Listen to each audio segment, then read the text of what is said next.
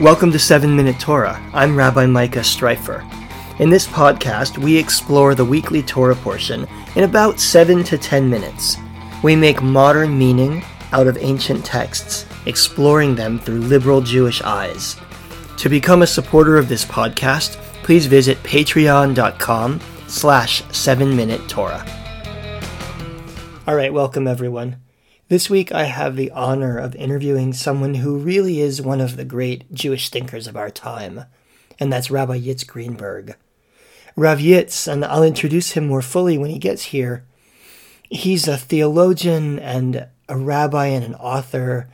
As I'll mention in the interview, he's written over 10 books on Jewish thought. He also is the founder of an organization that he led for a number of years. It's called CLAL, the National Jewish Center for Learning and Leadership, which he founded together with Elie Wiesel, and which is a think tank committed to questions of Jewish identity and religious practice in a pluralistic way. Rav Yitz is an Orthodox rabbi. He's also really deeply committed to Jewish pluralism and to the universal values that he believes come out of Judaism, values that compel us to repair the world and to find the humanity in all human beings. And today I'm going to turn to him to help us understand Vayikra, this first parashah in the book of Leviticus, which is so much about sacrifice. Vayikra is essentially a list and an explication of how sacrifices were performed in the ancient Mishkan. It lists a number of different kinds of sacrifices, and then it tells us how they were performed. There's a fair amount of detail and blood and gore, and here are the animals you can bring, and here's how the sacrifices were to be performed. And Rav Yitz has a really interesting take on what this is all about and why it matters. And after we talked about the parsha, as we always do, we're going to continue our conversation, and we're going to talk more broadly about his take on Judaism, both his own perspective on what it is that Judaism teaches us about how to embrace life and live our best in the world, and then ultimately also about how we as Jews can do a better job getting along, learning from one another, and building a pluralistic Jewish world. This is a somewhat longer discussion than we usually have, even in these interview episodes. Although, as usual, we'll talk Parsha at the beginning for the first little while and then take a break before we broaden our discussion. And I really encourage you, if you're able, to stick around, because what Rav Yitz Greenberg has to say is both moving and I think really pertinent for the Jewish lives that we're living and the world that we're living in today. Rav Yitz Greenberg, welcome to 7 Minute Torah, and thank you for being with me today. Thank you for inviting me. Looking forward to being with you. I'm thrilled and I'm honored. You are someone whose work I've really been aware of for a lot of my life and a lot of my career. And so I'm so deeply honored and glad to be able to talk with you today. You are a teacher, a theologian, author of, by my count, over 10 works on Jewish thought and Jewish theology. I'm going to introduce you more fully later toward the second part of our conversation, but if it's okay with you, can we start off by talking Parsha? Absolutely, absolutely.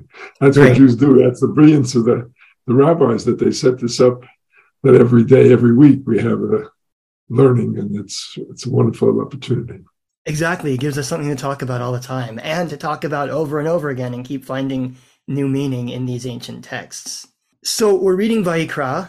Vayikra is, of course, the beginning of the book of Vayikra, the book of Leviticus. And you and I were just talking briefly right before our conversation about how challenging Vayikra can be from a relevance perspective, that we look at this parsha and it's all about sacrifices, animal sacrifice in the ancient temple. These are not things that are part of our life for the most part. And so I wonder if you might help us find some meaning, help us find some relevance in this parsha that's all about sacrifice. Well, okay, let me start with a confession. First of all, I am a Kohen, a priest myself by descent, although I will skip all the jokes, which I'm sure your audience knows too, about the man who buys his priestly rank by paying the rabbi $100,000. And then when the rabbi gives it to him, he says, I'm so happy I was able to get this because my father and my grandfather, they were all priests also. But of course, I got it not by paying for it, but by descent, at least claimed descent. A lot of the records have been lost since the destruction of the temple. So this is your family business then? This is my family business. And in fact, let me start with the confession. Number one is that I really was, for many years, not particularly touched by or moved by the korbanot, the sacrifices. And I'm being raised and living in an Orthodox community. Of course, you pray for the restoration of the temple. And I must say, I used to have this secret nightmare, which was that I myself have trouble with blood. You know, it sort of makes me feel faint when I see it. Anyway, I had this fantasy that, you know, the Messiah comes, the temple is rebuilt, and I am a priest. So they invite me out to the temple, and maybe I'm the high priest because I'm tall. Anyway, they invite me out to bring the korban. They bring out the first ox. They cut its throat. I see the blood and I faint. That's the end of my brilliant career. Anyway, but of course, and again, I didn't invent this, but as you recall, of course, it's a famous matter that Maimonides, in particular, the greatest Jewish philosopher maybe of all time, had serious problems with sacrifices, which by his time already he felt did not capture the spiritual, the religious values, the relationship with God, all of which is the center of religious life. And he obviously was struggling with why we then have these kind of bringing animals, slaughtering them, etc., burning them. And his own interpretation was, it made sense to me, which is that, number one, is that the time the Torah was given, the Torah speaks in every generation, although it has to speak in the context of that generation. And yes, that means that words that were very moving in ancient times might not be moving at all. So either you have to say them in a new way or connect them to the understanding what we bring to our story in our time. Anyway, Maimonides suggested that at the time the Torah was given, the korbanot, sacrificing, connecting to God through animal sacrifice, was so universal and so taken for granted that, like, literally there was almost no other way that one could speak to God or connect to the gods. And this was so powerful, therefore he said that the Torah, in order to reach and teach the Jewish people, had to use a method or a channel that they could believe in. And it was so universal. All the Gentiles, all the nations around them had animal sacrifice, that in a way it could not move to the next level. So it went to this very level of bringing animal sacrifices as the key way of connecting to God, although then it tries to make sure you understand this is to God, unlike other animal sacrifices, which were to demons or to multiple gods.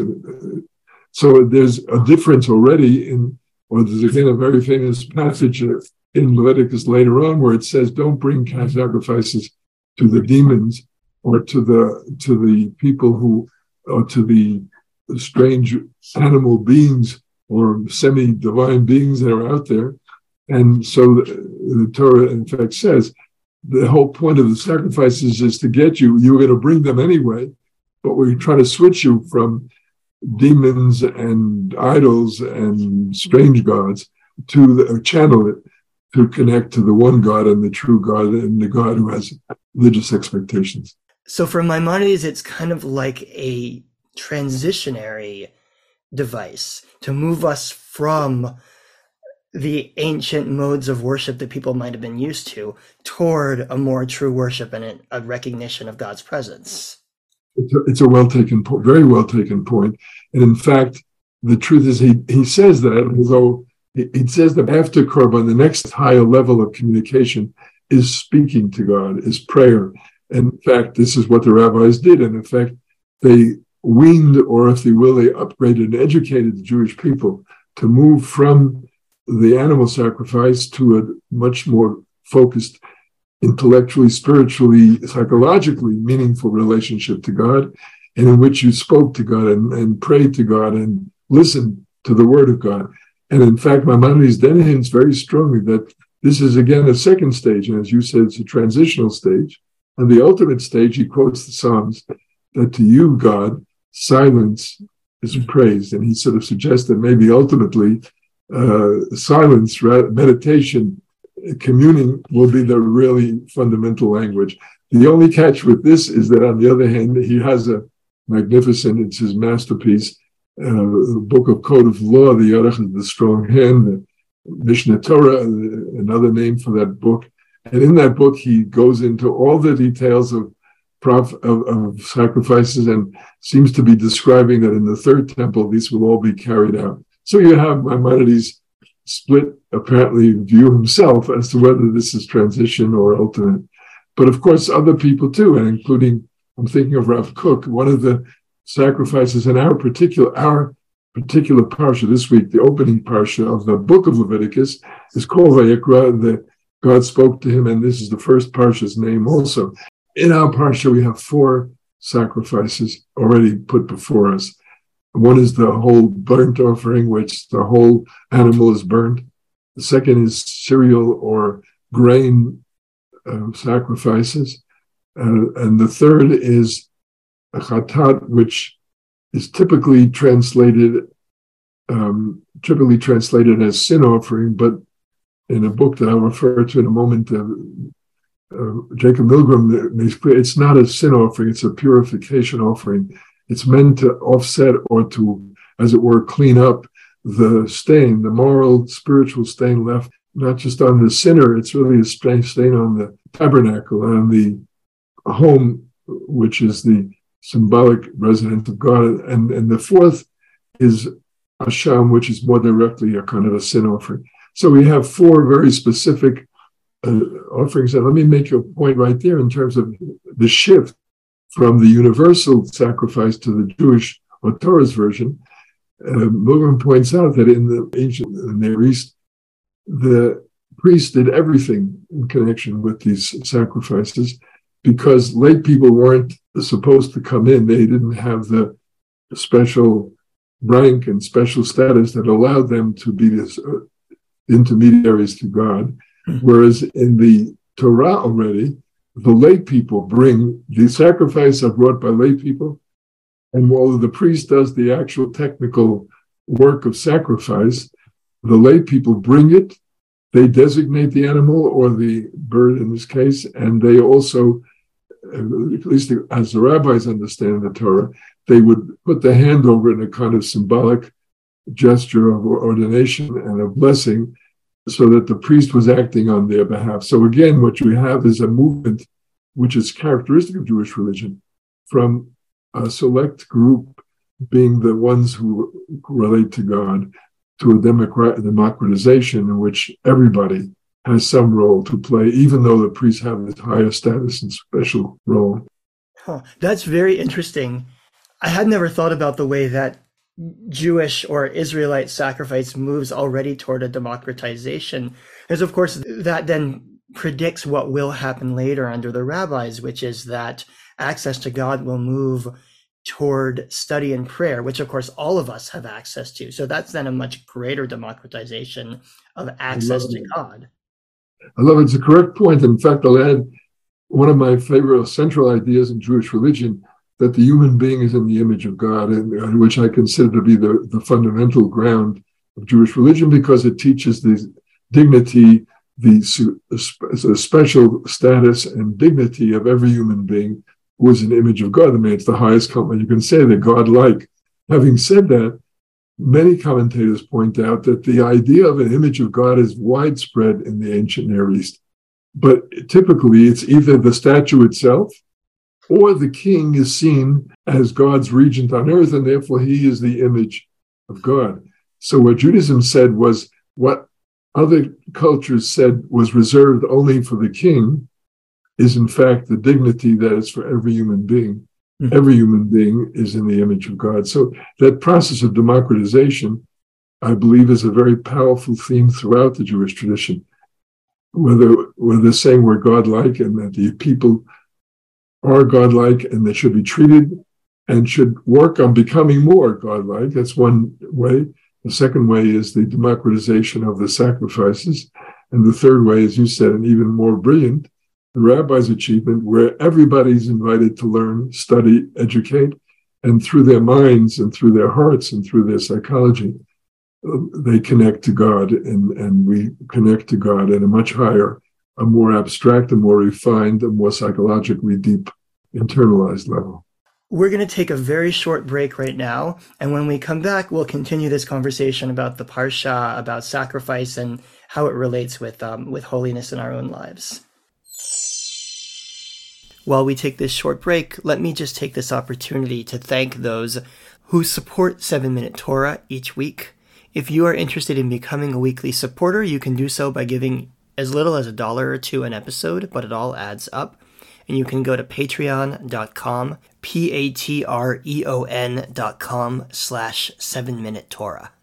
The other announcement is that I am offering a class just in time for Pesach that's called The Many Meanings of Matzah. We're going to explore what I'm calling the spicy symbolism of Judaism's blandest food. We'll take a look at what matzah means, what matzah has meant, and all the various symbolisms and meanings in unleavened bread. That's a totally free class, Monday, April 3rd at noon Eastern on Zoom. And you can sign up at LAASOK.org, LAASOK.org. And now back to my conversation with Rabbi Yitz Greenberg. All right, we're back with Rabbi Yitz Greenberg, and we were just talking about the parashah. Now, I know that you have a kind of a unique reading of this parashah, which is based on a reading from Jacob Milgrom, which is very much about holiness and life. Can you maybe give us a sense of the way that you understand Vayikra and the book of Leviticus? Thank you. Yeah, it's again, as I said, I was raised, and the typical way you study and read it is just these details about you know, where you cut it at the neck, where you burn it, what you do with the ashes, and so on, and or in other parts of the book have dealing with sicknesses, ritual uncleanness or impurity, and so on. So, as I said, the book, for many years I studied it, and I was expected to know it. As I said, it's the family business. But I found it very unmeaningful, or at least a struggle to make sense of it. Milgrom came along. It's a masterpiece, and I'd like to plug it for your listeners also. Jacob Milgrom has a 3-volume commentary on Leviticus. I didn't think you could write that much about the book, but it's extraordinary.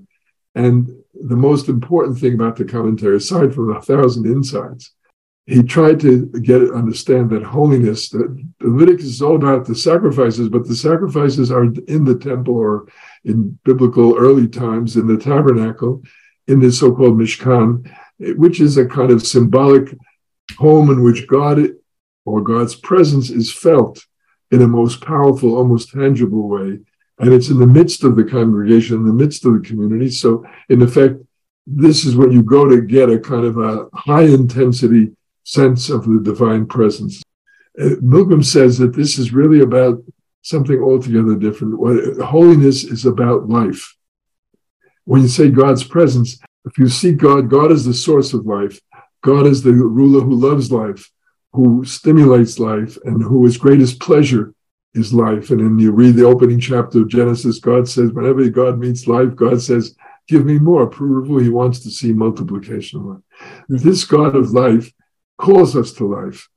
And the whole ritual structure, its purity and impurity, is the zone in which we're supposed to live. Purity is the zone in which the holy, where God is most present, is totally life. This is the insight. You don't have any human death in the tabernacle or in the temple. Human beings are not allowed to bring in corpses into the temple or into the tabernacle. And before they could enter, they had to shake off the in contact with the dead or impurity to pass with a very elaborate ritual, which again culminates in a rebirth ritual. Total immersion in a mikveh without clothes is another way of entering or re-entering the amniotic fluid and being born again. Right, and we know that they've excavated mikvahs right outside the ancient temple. So this was a very common practice, that before somebody would enter the temple, they would pass through the waters, purify themselves. And so I guess you're saying enter a state of total life. So if you want to be in the temple, you have to be in a total state of life. Exactly right. Exactly right. And therefore, what follows from this, and this is the point I wanted to make, it dawned upon me one day that holiness is totally associated with life. Mm-hmm. And therefore, our task, if we want to be holy, is to live life, and to live life more deeply, because when you live life on the surface, you may not feel or experience the presence of God. But if you go deeper, you'll go deeper psychologically, if you'll go deeper into the fullness of life, you will feel this dimension of divine presence that undergirds all of existence.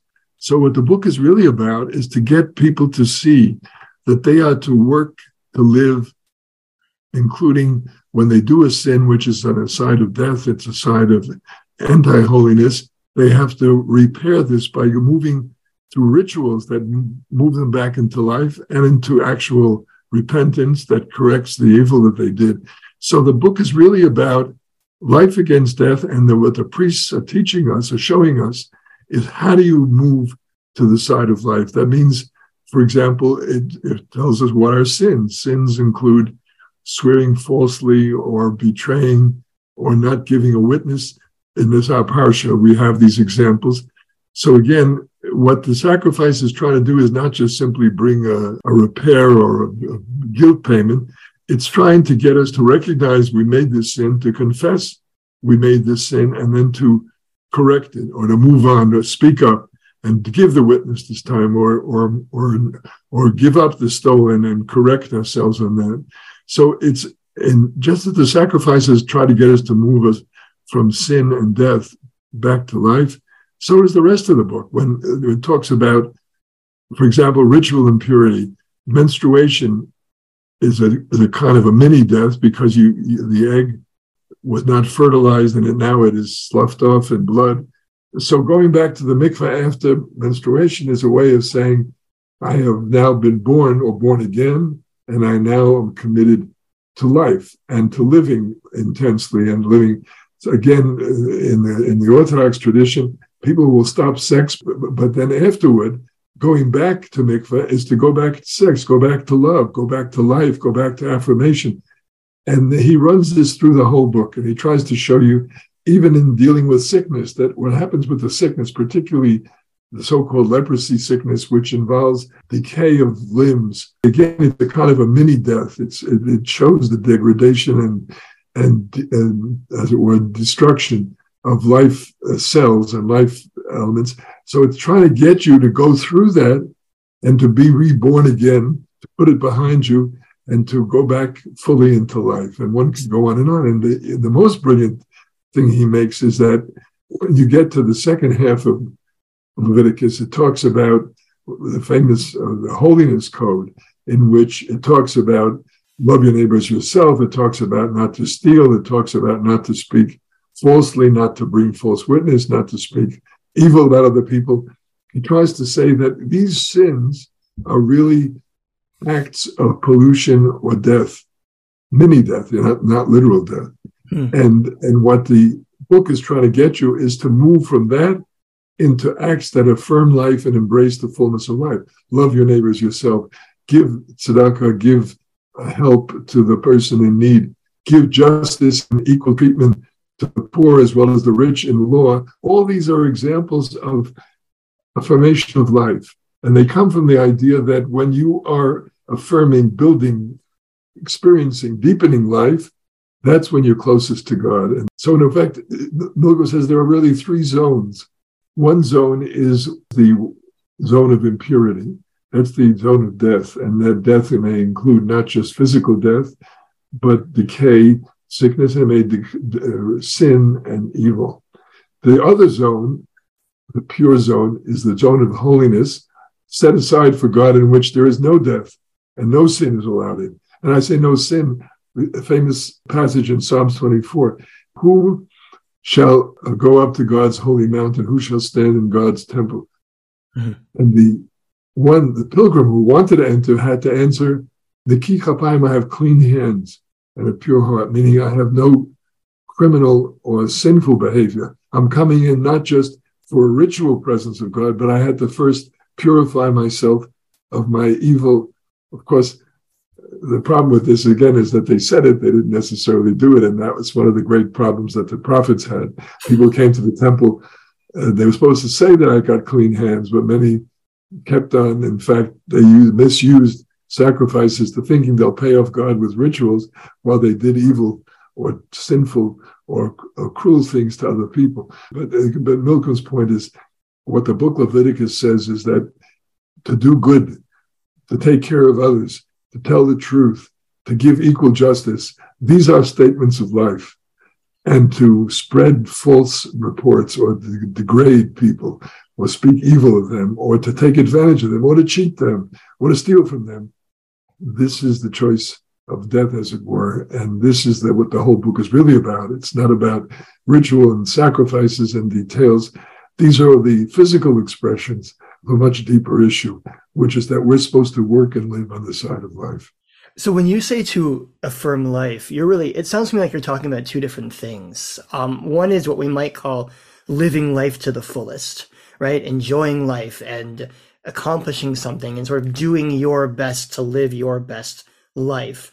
And on the other hand, you're talking about, I think, affirming the life and the worth of others, affirming God's image in other people, working to make the best world, working to affirm that others are worthy of being treated with the utmost respect. Is that how you understand this affirmation of life?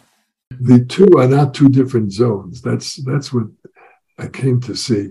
In other words, yes, taking care of the other, responsibility, covered respect, dignity of the other, treating them like a vision, that is certainly central Jewish teaching. And of course, Rabbi Akiva famously said, love your neighbor yourself is the central commandment of the whole Torah. That having been said, what I have come to see is that there's a deeper message. In addition to what showing respect and helping and building the life of others, in your own life, choosing life, deepening life, falling in love, committing in love, creating life in love, raising a child, that personal side of it, developing your own mind, your own heart, this is also a form of life, deepening life. And this is the brilliance of the tradition. It's trying to, yes, this can easily turn into narcissism and indulgence and overeating junk food. I know that. But that's not what it's about. What it's trying to say is, if you will deepen your own life, if you will embrace the complexity, the richness of relationship and of love, if you will take on personally developing your mind, you can dumb down, but you can become more godlike if you'll develop your mind. You can restrict your emotional needs and make them very self-centered, or you can develop friendship, you can develop relationship, you can develop partnership, you can develop covenant of marriage, children, and you can embrace total strangers. This broadening and deepening of your life is also a form of holiness. And if you do it deeply enough, this is what the tradition promises, you will feel the presence of God. The Talmud has a wonderful line that says, if a man and woman are making love, if they do it the right way and a worthy way, then the divine presence is right there. And what does that mean? And if they do it the wrong way, it's not. So what does that mean? But I've come to see what it's trying to say is, yes, you may think it's just sexual fulfillment, but a sexual fulfillment involves recognizing the uniqueness, the preciousness, the value of the other. It's loving them so much that you want to give them pleasure, that you feel the pleasure of their presence, that they feel the pleasure. So what appears to be a kind of maybe a high level emotional fulfillment or feast is not. It's much deeper than that. If it's done right, it really involves meeting the uniqueness and the preciousness of the other. And at that moment, when you reach that level of responsibility and a relationship to another person, you will find divine presence too. And it works both ways. If you will deepen your love of God, it should translate into loving your fellow human beings. And this, so my point is, it's not in those, it's self-fulfillment. It can be run that way. It can be run into a narcissistic self-worship. But done right, it's really the idea of the depth of life and the fulfillment of all its possibilities. I love that idea. And it reminds me of the idea that the question that I've heard raised before, that, you know, of course, the Torah in many ways puts at the center the idea that we should love our neighbor as ourself. But in order to do that, you also have to love yourself in order to love your neighbor as yourself. And so ultimately, by affirming life in oneself, you're also affirming life in others and vice versa. It's an excellent point. Again, one can set an idealist, or somehow it seems to be an idealist version. You know, your life is nothing, give it all to other people. And some of the greatest saints that presumably did that, but actually that misses the point. The point is to have affection and love for life itself. And if you don't have it for your own, but it's possible maybe you can have it for others and not yourself. But in the long run, it's not coherent. It's not holistic. If you want to love others, you have to be able to love and accept yourself too, which doesn't mean you blind yourself to your faults, or doesn't mean self-worship. It means a level of acceptance and appreciation and an empathy for yourself as well as for others. Leviticus tells us that the Kohanim had to have no connection with death. The only exemption is if they lose an immediate and closest relative, you want to give them a chance to express their loss and their grief, so they can go to a funeral, or they can bury a parent, a child, God forbid, a wife, whatever. The closest ones were allowed to do that. Other than that, they had to have no contact with dead, because they're full-time for God, the priests, so they should be full-time in the side of life. Now, that theme runs all the way through, and so all I say is that in the same, it comes back to yourself, that you should be full-time working for life in your own life, and for other people's lives. And actually, Milgrom says, the ideal zone of holiness, someday the whole world will be holy. The world of impurity, that can happen if we let society go to pot, if we let injustice flourish. In our parsha, we have a very interesting passage where they bring this so-called purification sacrifice called the chatat. People think it's a sin offering. It's not. What it is that when you do a sin, this is in the language of the Torah, you make yourself impure, but as it were, you push that impurity into the society and at the temple. And if you keep sinning, and if it's a society of lawlessness and violence and death, gun mass killings all the time, the Torah, in a sense, warns us that if you don't bring a sacrifice, meaning you have to purify the temple also, you have to purify society. If you don't challenge and you let mass death or constant pollution become normative and acceptable, of course, the ultimate punishment is that the society becomes rotten. Or hate, or hate speech. Racism, or anti-Semitism, or hatred, correct. And it's interesting. So you have to bring a sacrifice. It's paradox, the chatat. There is a sin offering too, but a chatat offering is to bring it for the temple. In the imagery of the Torah, it's ritual language, but it's a very profound philosophical message. Lewis says, accidental sins create impurity. Accidental meaning you didn't mean to do it, it was an accident. Mm-hmm. Or unintentional, or not really, so to speak, not first degree murder, which you plan, but something in the heat. Well, accidental sins attack the outer section of the sacrifice of the temple or of the tabernacle, and you have to bring a sacrifice to purge and purify. And of course, the equivalent is you have to then challenge the evil and you admit it and clean it up. And if you have a deliberate evil committed, that sin attacks the inner sanctum of the temple, and you have a special sacrifice for that, and you have a special ritual for that. And the point behind it is simply that a society needs to have periodic cleanup. No society can be free of evil or sin or mistakes, or good or bad, or intentional or unintentional. what makes a good society is that they can correct their errors, that they can confess, that corrupt leaders can be thrown out of office, that waves of racism can be later acknowledged and corrected, and new legislation and new corrections be made. Mm-hmm. So that is the key point here again, that we are called to take the common. The common area is the zone most people live in. It's a zone where there is life and there's death, where there's sin and there are good actions. Our call is to clean it up, to improve it, to work on the side of life so that the zone of daily life will be moved into the zone of holiness where life is supreme. It's all about making this world a world of complete life and of overcoming. This is the goal of the prophets and of the Messianic age, to overcome evil, to overcome oppression, to overcome inequality and discrimination, to overcome sickness, to overcome war. Mm. If we work and overcome all this, we can turn the holy planet toward life. And I would say, yes, we're seeing this in the environmental crisis. If we let pollution fester, if we let the abuse of nature continue, it becomes to the point where it's threatening the very existence of the planet.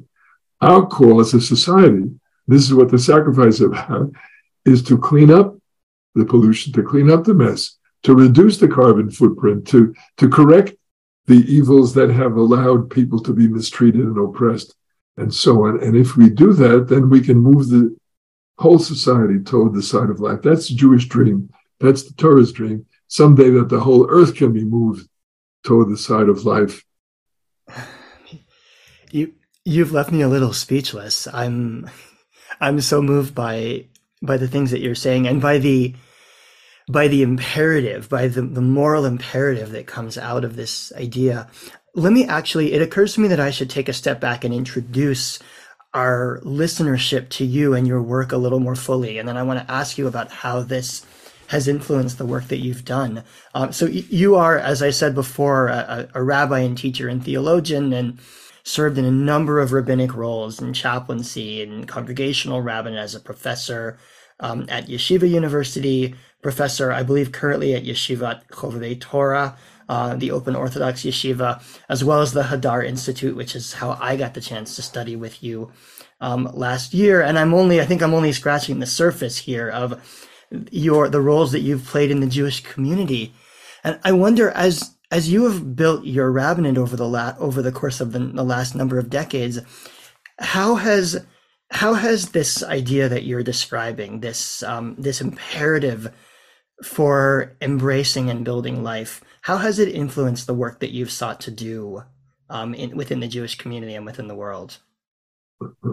Thank you for asking about it. Well, I'll start by saying I am a rabbi. I was trained to be a rabbi, but I confess my own thinking has led me more and more to see that the rabbinate too should not be thought of narrowly in terms of just the ritual or the synagogue itself. Sure. I think since the Jewish message is about building a world of life, so as I've said that, I saw that the synagogue alone, first of all, the synagogue itself should become a place of life. I mean by that, it's a place that should be a community which people care for each other, look out for each other, where the community sets standards of morality and honesty and integrity, but also sets standards of compassion and empathy and welcome. So number one is I realized that it's not enough to have a successful ritual or for that matter, beautiful singing and beautiful religious expression programs. It has to take this form of human concern in society. And then I realized it shouldn't stop at the temple walls or at the synagogue walls. And so then I moved into academia and tried to develop some of these thoughts in teaching and I believe education and developing the minds of young people. And I was deeply involved by the Holocaust, and that shook up and changed my religious thinking, but also inspired me that the Jewish response to the Holocaust was not to give in to death, but to renew life. We've had the greatest outburst of life in Jewish history. So then I went from academia to community work and education for leadership. But what's the common ground of all has been just this, to realize that even the rituals are trying to guide us to a richer life and to a deeper life and to an affirmation of a life and of responsibility. And as you mentioned before, responsibility for the other, is certainly a key part of it. And I realize Jewish responsibility for Jews is moving. It's a very high standard, high expectation in history. And at the same time, it doesn't stop with the Jews. The ultimate Jewish dream is the whole world and not just the Jewish people. So the answer is this idea itself, I have to say, I got a lot of it from my first students. It didn't simply invent it myself. In the feedback, teaching, the students really picked onto this theme of life and living it more deeply, and they fed back to me. And that was an important part of the conversation. But yes, it ends up in the end that I've tried to do this in many fields. And beyond my doing it, I feel very strongly, if the goal of the religion is to overcome poverty, then here is a task for business people to create jobs and to create a better product that makes a better world.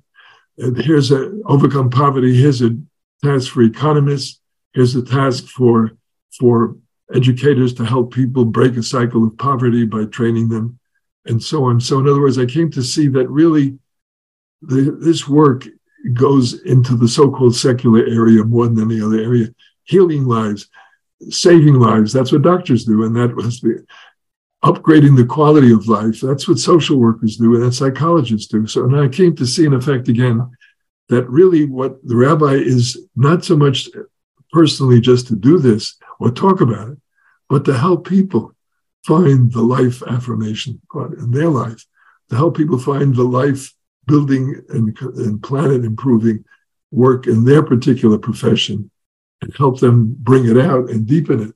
So that has been very much the central theme, you might say. And then, and little by little, it also and this feedback that I got from students made me see that this theme should be explored even more deeply. So it has become, yes, the central teaching. This book, which I had shared with you and the other members of the rabbinic cohort we studied together, this book is called The Triumph of Life, and its main thesis is just that Judaism sees the human role, the Jews maybe as a lead example or as a pace setter. The human role is to fill the planet with life and to upgrade the qualities both of nature and of society so that they will sustain life at its fullest.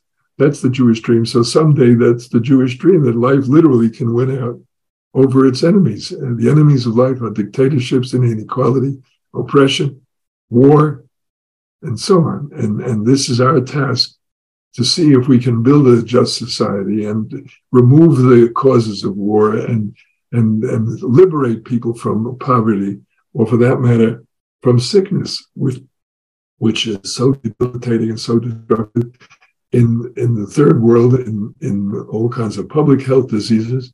And even in the developed world, in diseases now, we're getting Alzheimer's, other dementia, other diseases of old age. So again, this is a major challenge in which the doctor can be the pioneering force for life by solving or curing or discovering cures for these diseases.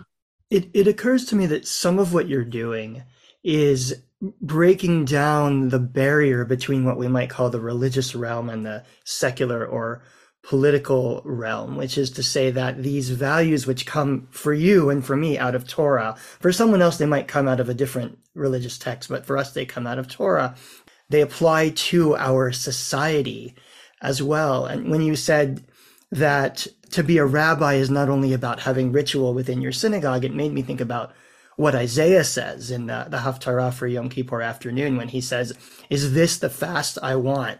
To simply not eat and then go back and oppress the poor." That the fast that God is looking for is unlocking the fetters of the poor, making sure that the poor and the orphan and the widow have enough to eat.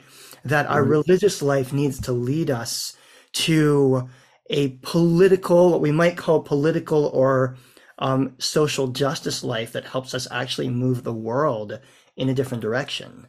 Yeah, it's an extremely important point. And in this new book, I argue just that the secular religious line is passé, or at least I believe so. And I put it from two sides. People sort of think of it. My argument, I claim in the book, that the divine presence in the world was much more visible in biblical times. and that and the humans were much more passive and much more accepting of direction and not full partners, which is, I believe, the ultimate implication of Jewish covenant, that it's a partnership between God and humanity and between the generations of humanity. So, but as the Torah developed, as the Jewish people and as humanity developed, they became capable of a greater, more active role as partners. And so God becomes more hidden. And my claim is, we're living in a time when God is almost totally hidden. You don't see. I mean, again, there's still a good business for saints doing miracles and for rebbes who, you know, who give the Rev Bavitch Rebbe gives you $1 bill and you become a multi-billionaire. But there's still people who go for that. I'm not trying to argue with them, but it seems to me in our time God is invisible, but deliberately so. God, because God does not want us to worship God. That's not the main purpose of Torah. God wants us to build His better world, to give dignity and life and help to God's creatures, to upgrade the whole planet. That's what God wants from us. So the line between secular and religious, I think, is a false line. It was a line that grew out of partly modern culture, out of the competition for influence and power. But in the end, God is saying, I don't want rituals in one little corner or an artificial circle and the society in another place. I'd like you to take my values, take my affirmation of life, take my call to do good and to give justice, to treat with equality, and apply it in literally every area. So my argument is, again, that religious and secular should see each other not as competitors, but as potential allies together for Tikkun Olam, to improve the world. I'll give one other example. To me, it's been very profoundly shaping in my thinking, and that came out of the Holocaust. Albert Camus, a famous existentialist philosopher and a so-called atheist, Camus tells his story that when he was in France during World War II, and he began to realize what the Nazis are doing, in particular doing to the Jews, he decided to go into the underground. Now, he was an atheist Marxist, he said. So he thought he would, in the underground, he'd meet those fellow atheist Marxists who would fight this evil. His shock, he said, he found some of his best friends, atheist communists, sold out, and they collaborated with Nazis. Mm-hmm. And in the underground, he met Catholics. To him, they were the symbol of the old regime, you know, opium of the masses, supporting the established order of injustice, reactionary, superstitious. And instead, they were there with him, giving their lives to stop this. He said, I came to see that the word Marxist or the word Christian is an empty word, he said. Mm. He said, it's not what you say you are. It's what you do. He said, I came to realize in the end, it's not about religion against atheism or atheism against atheism. It's about, are you for or against the Holocaust? Are you for or against mass murder? Are you for or against human dignity? And from that point of view, his comment, therefore, was that the terminology of religion or the terminology of secular is misleading. It's your behavior that shows. If the people ask, I've come to put it this way, to people who show respect for the image of God, a human being, then that's the true religious people, even though they present themselves as atheists. Mm-hmm. And the verse, how about the Nazis? This is one of the most shocking things that one reads. In the Nazis, there were believers. To me, was one of the most shocking passages in all of Holocaust literature. The trial of the Einsatzgruppen, the shooting squads, the people that shot 1.5 million men, women, and children over 18 months. Close up, they could see what they were doing. And can you imagine people like this now? One of the stories they told, it happened in the Ukraine, actually. One of the heads, they described in Simferopol, which is in the Crimea, they were shooting Jews, and the commandant called him in and said, look, tomorrow morning is Christmas, and it's shooting the Jews, the noise, the sounds, it's disturbing to the holiday. So you have to finish it before the holiday. So he asked him, what did you do? So he said, well, the answer is, we got up early before the dawn. We took out the last Jews. We finished shooting them off. And then we got back just in time for Mass. And I just said to myself, that's a believer in God. Got back just in time for Mass. So the answer is no. We have to learn from this, the deeper truth, that people who exploit and hurt and torment and kill human beings no matter what they say about themselves, it's not. Their actions prove what Camus said. It's not what you do. It's not what you say. It's what you do that you are. And the truth is, right now, the category of religion or secular is not very meaningful. And I think we have to sort of pass that and reverse it. Say, everybody who's for human dignity, human life, for tikkun olam, we're in this together. And if you want to talk about your belief in God, and I think you should, if you want to believe God to deepen your service, be my guest. In fact, that's very important. When the day comes when you know that a religious person, so-called defined, or a synagogue member, proves or guarantees that they have a higher level of ethics, a higher level of concern, compassion for humans, a higher level of respect for life, then everybody will join a synagogue. Mm-hmm. And everybody will want to be, and on the contrary, if you, in the name of God, you are the opposite, then the answer is people don't want to have anything to do with that God. And they're right. Yeah. I think we've seen plenty of cases of people of all religions who have claimed to be religious but have acted in ways totally contrary to what their own religious teachings have to say. Sure. How about jihad and killing people, innocent civilians? And you think it's a mitzvah because they dared to have a different religion or a different interpretation of your religion, and that's enough to justify killing them. Well, that seems to me is the opposite. And the other example that comes to mind for me is a few weeks ago, a group of Jews who rampaged through a Palestinian town and then took a break to daven mincha, to say the afternoon prayer service during it. And it seems to me that people of all backgrounds have the ability to ignore their own religion's ethical implications. Of course, the prophets were furious, and they said that. They said people who do the rituals and abuse people, this drives God mad. God hates such people and rejects such people. And of course, it's also what the Talmud calls Chil Hashem. Chil Hashem means desecration of God's name, or what the Talmud defines that as. It's an act by a so-called religious person, a person identified as a religious person. An act when a person sees that, says, that's what God wants, that's what God does, that's what the religion is about, I don't want to have anything to do with that. It seems to me this is a good example you just gave here. To people carrying out a pogrom, that's what General Fuchs called it. The IDF person in charge of that area said it was a pogrom, carrying out a pogrom, and in the middle to stop in prayer.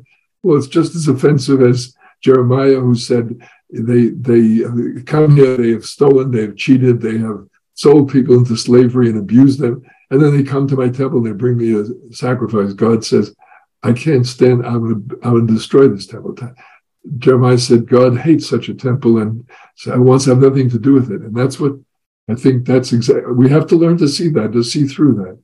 And again, I don't get me wrong. I know many devout people who are very ethical and very responsible, but all more power to them. And that to me is the test of the religion, that it inspires a deeper level of compassion or concern. But people who wave the banner while at the same time acting the opposite way, or in this case, who are committing crimes and hurting and innocent bystanders, and then turn to God, so to speak, to speak to God. It's a crass demeaning of God and of God's Torah that it's associated as a cover or as a special banner of people who are doing evil. Yeah, I couldn't agree more. So what is the status of your book? Is it in publication? Will we be able to read it sometime soon? Well, thank you for asking. I should put you on my payroll for. No, actually, the answer is the book, the manuscript, God willing. It's been more than a decade. It will be handed in to the publisher within 2 weeks' time. I hope before Passover. However, then they have to produce it, and the truth is they won't guarantee anything less than 12 months. Although they say they'll try to get it. So the answer is, I hope sometime next year you will be able to buy the book. It's called The Triumph of Life. It's a narrative theology, meaning the theology is taught not as a kind of a story, as the story of the Jewish religion and the Jewish people, and maybe the story of human history and how it's moving in certain direction. So it's published by the Jewish Publication Society. And God willing, as I said, it'll be out in approximately 12 months, but stay tuned. Wonderful. Do you have time for a couple more questions, maybe about 10 more minutes? Please. Sure. So my pleasure. I'm curious, I'm a Reform rabbi, as you know, and when I read your work and when I talk to you, I'm always struck with how much you and I have in common in terms of the things we believe. You hold a lot of views that I would say are consistent with liberal Judaism, the idea of tikkun olam, the sort of universalism of your view, the move toward egalitarianism, and I know that you're involved in the Open Orthodox movement, which is the most egalitarian form of Orthodoxy. You remain steadfastly an Orthodox Jew and an Orthodox rabbi, and I wonder if you can tell us more about that. What does it mean to you to be an Orthodox Jew, and how does that differ from the forms of liberal Judaism, whose rights you fight for and some of whose views you share? So, word background to, for part of your answer to your question is that I was lucky enough to be born into an Orthodox family, an observant modern Orthodox family, and loved it, and I had a Jewish religious educational experience with a lot of very wonderful, positive content. So in a certain sense, you might say, I never left home. I mean, that's one reason why I'm an Orthodox Jew, is a kind of a sociological truth. The second element, perhaps, is I'm an Orthodox Jew, but I'm also a pluralist. And again, that came from, looking back, I feel all the denominations, including Orthodoxy, were formed by their reaction to the modern culture, which came in, it swept the world, it upgraded the world in many ways, but it was so attractive, and it took the Jews out of the ghetto, out of persecution, giving them a chance for equality and dignity and high achievement. So all the Jews naturally wanted to move toward modernity, except the ultra-Orthodox, who were so afraid that it was so attractive that they would lose their religion, that they said, try to say no. But they, in my judgment, they didn't succeed like they think they did. But my point is, looking back, each of the denominations, including Orthodox, had a good insight, which I accept. So looking back, for example, the Reform point was, A, integrity. There were a lot of ethical issues that modernity taught us, which are superior, including egalitarianism and our practice.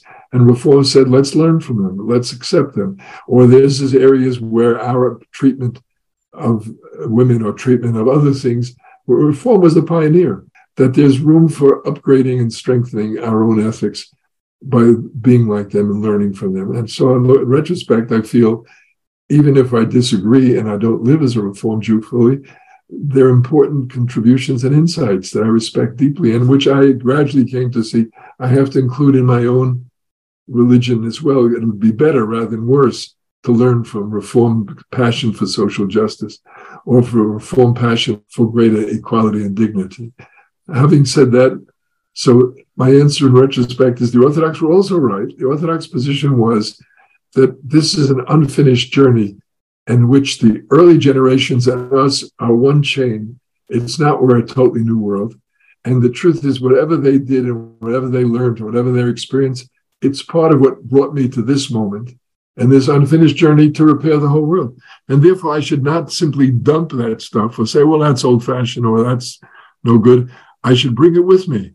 And their heroes are part of my heroes. And if they hadn't done what they've done, even when I think they did things wrong or were room for improvement, it was part of that road. And I treasure it and I respect it. So part of the reason I'm Orthodox is that I felt Orthodoxy, more than any other group, said we have to bring the whole tradition with us, even that part of the tradition that we're not practicing. So again, the mistaken version of Orthodoxy, which I disagree with, is Orthodoxy means no change is possible. No. I'd say a true Orthodoxy should be capable of change. We have in the Jewish tradition the oral Torah, the Torah of the living Torah, which takes the written Torah and applies it in new circumstances, and that may involve changes.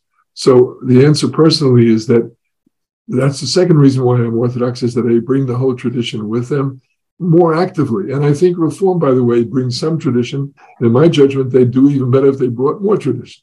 So again, we learn from each other as part of my position, just as I learned from Reform where the change is needed. Reform could learn where tradition can enrich.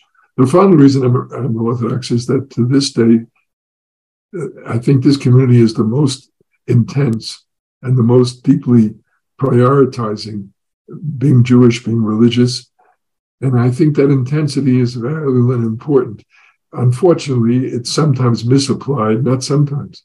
There are whole chunks of Orthodox Jews who apply the intensity to hostility to other viewpoints or to attempts to impose religious coercion. In Israel particularly, they have been disrespectful and trying to suppress and block reform and so on. So I disagree with them. So my answer to your question is that I'm Orthodox guilty with an explanation, or maybe more important, I'm a pluralist who would like to see the Orthodox contribute to the whole Jewish people and learn from the whole Jewish people, but vice versa, the whole Jewish people learn and apply the best insights of Orthodoxy in their lives. Yeah, I really respect that view, that kind of pluralism. I think many of us call ourselves pluralists, but we ultimately think that our way is the best way or the right way. And I think, that the idea that there can actually be multiple ways to be Jewish, and moreover, to your point, that we have a lot to learn from each other. To be able to self-critique, I think, is really important. To be able to say, here's where my movement and the Jewish community that I'm part of can learn from a Jewish community that approaches things differently. I love that. And that, to me, it's another way of putting it. I said the denominations grew in the modern culture, but I think we're entering a postmodern culture now. It has more complexity, more pluralism, more richness, more risk also of dilution and of losing all values. So I'm not saying it's automatic better, but I feel in moving into this new phase, I personally believe that within 100 years, the denominational lines will be almost meaningless. Like I said, secular religious no longer will be so meaningful. And I think maybe we'll divide in new ways. That's also possible. But I think people will look back and say, yes, reform was right on using the language of the country. Yes, reform was right about changes in egalitarianism and so on. And they'll say, yes, looking back, the Orthodox were right about intensity and learning, universal learning, and higher levels of personal participation and priority for the Jewish. And the conservative was right about tradition and change. In other words, people look back and take the best of what these groups did and try to apply them as we move into new divisions, maybe, or at least into new parallel paths. And I don't object. Someone has every right to say, mine is the right way. What I object to is saying mine is the only way, because I think that we have to learn to see that God's infinite love and God's infinite guidance for the whole world allows for the variety and the uniqueness of human groups and human individuals. And there's no one way, because there's no one human being type. There's multiple ways. And it's part of God's love and grace that God gives us multiple ways. In fact, put it strongly, I not only apply this internally Jewish in terms of the denominations, but I believe that's multiple religions. I think that Christianity, not the repentant, purified Christianity of our time, it's not all of it is that way, but that it is way that is turned from anti-Judaism and anti-Semitism into respect for Judaism. That religion also, I think, is another pluralist way of creating a community in covenant and partnership with God.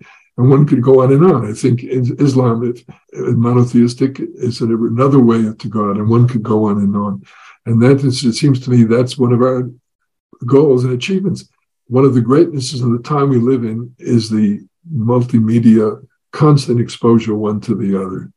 And it seems to me the positive version of that is when I get to see the other for the first time as a full human being and all their uniqueness and all their culture, I can come to appreciate their constructive contribution instead of a lose-lose or zero-sum game between religions. So that's my dream too, that as a result of this exposure that we learn to respect each other, disagree with each other, criticize each other, learn from each other. That all goes together in my judgment. And part of respect is to be able to say when I think you're wrong. But I say it not to knock you down and not to dismiss you, but to help you get better. And then vice versa. And obviously, self-critique and being open to other critique, I think, is a very constructive way of improving one's own game. Well, Rabbi Yitz Greenberg, I want to thank you for spending this time with me. We're way over the 45 minutes I told you this would take, and I'm just so grateful for your time and for your wisdom and for your talking to me today. Thank you so much for what you're doing and for making a podcast that would give me a chance to explore these issues together. And lots of luck in the future in your important work, both communally and in podcasting. Be well. Thank you. My deep thanks to Rabbi Yitz Greenberg for joining me from Jerusalem to talk for over an hour. I found this fascinating. I hope you did as well. And I really appreciate his take, especially on Vayikra. The idea that this parashah is so much about affirming life, affirming the worth of others, and affirming the ethical imperative that we as Jews have, both to live life to its fullest and also to help make the lives of others better whenever we can. I also really appreciate his approach to pluralism.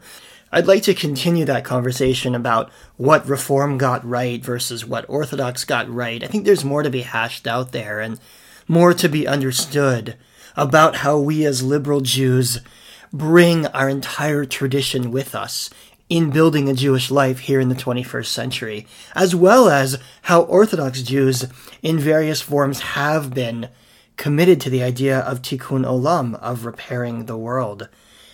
And yet, I think the basic approach that we as Jews of different streams, of different philosophies, are all getting things right, and we all have something to learn from each other, that's an approach that I really appreciate and that I can really get behind as a pluralist and as a liberal Jew. So again, my thanks to Rabbi Yitz Greenberg, and my thanks to all of you for sticking with us for this conversation. As always, I welcome your feedback. You can email me at rabbistreifer@gmail.com or join us on Facebook in the 7 Minute Torah Listen and Discuss group. I'm going to put the whole slew of links in the episode notes, both to sign up for the various classes or to email me or to support the podcast through Patreon. And next week, we're back to the shorter version, non-interview episodes as we continue our journey through the book of Leviticus. Have a great week, everybody, and thanks for listening. 7 Minute Torah is a production of LAASOK, Sacred Texts, Modern Meaning. If you enjoyed this program, please consider becoming a sponsor at patreon.com/7Minute Torah. For more information about upcoming learning opportunities, go to laasok.org, LAASOK.org. I'm Rabbi Micah Streifer. Thanks for listening.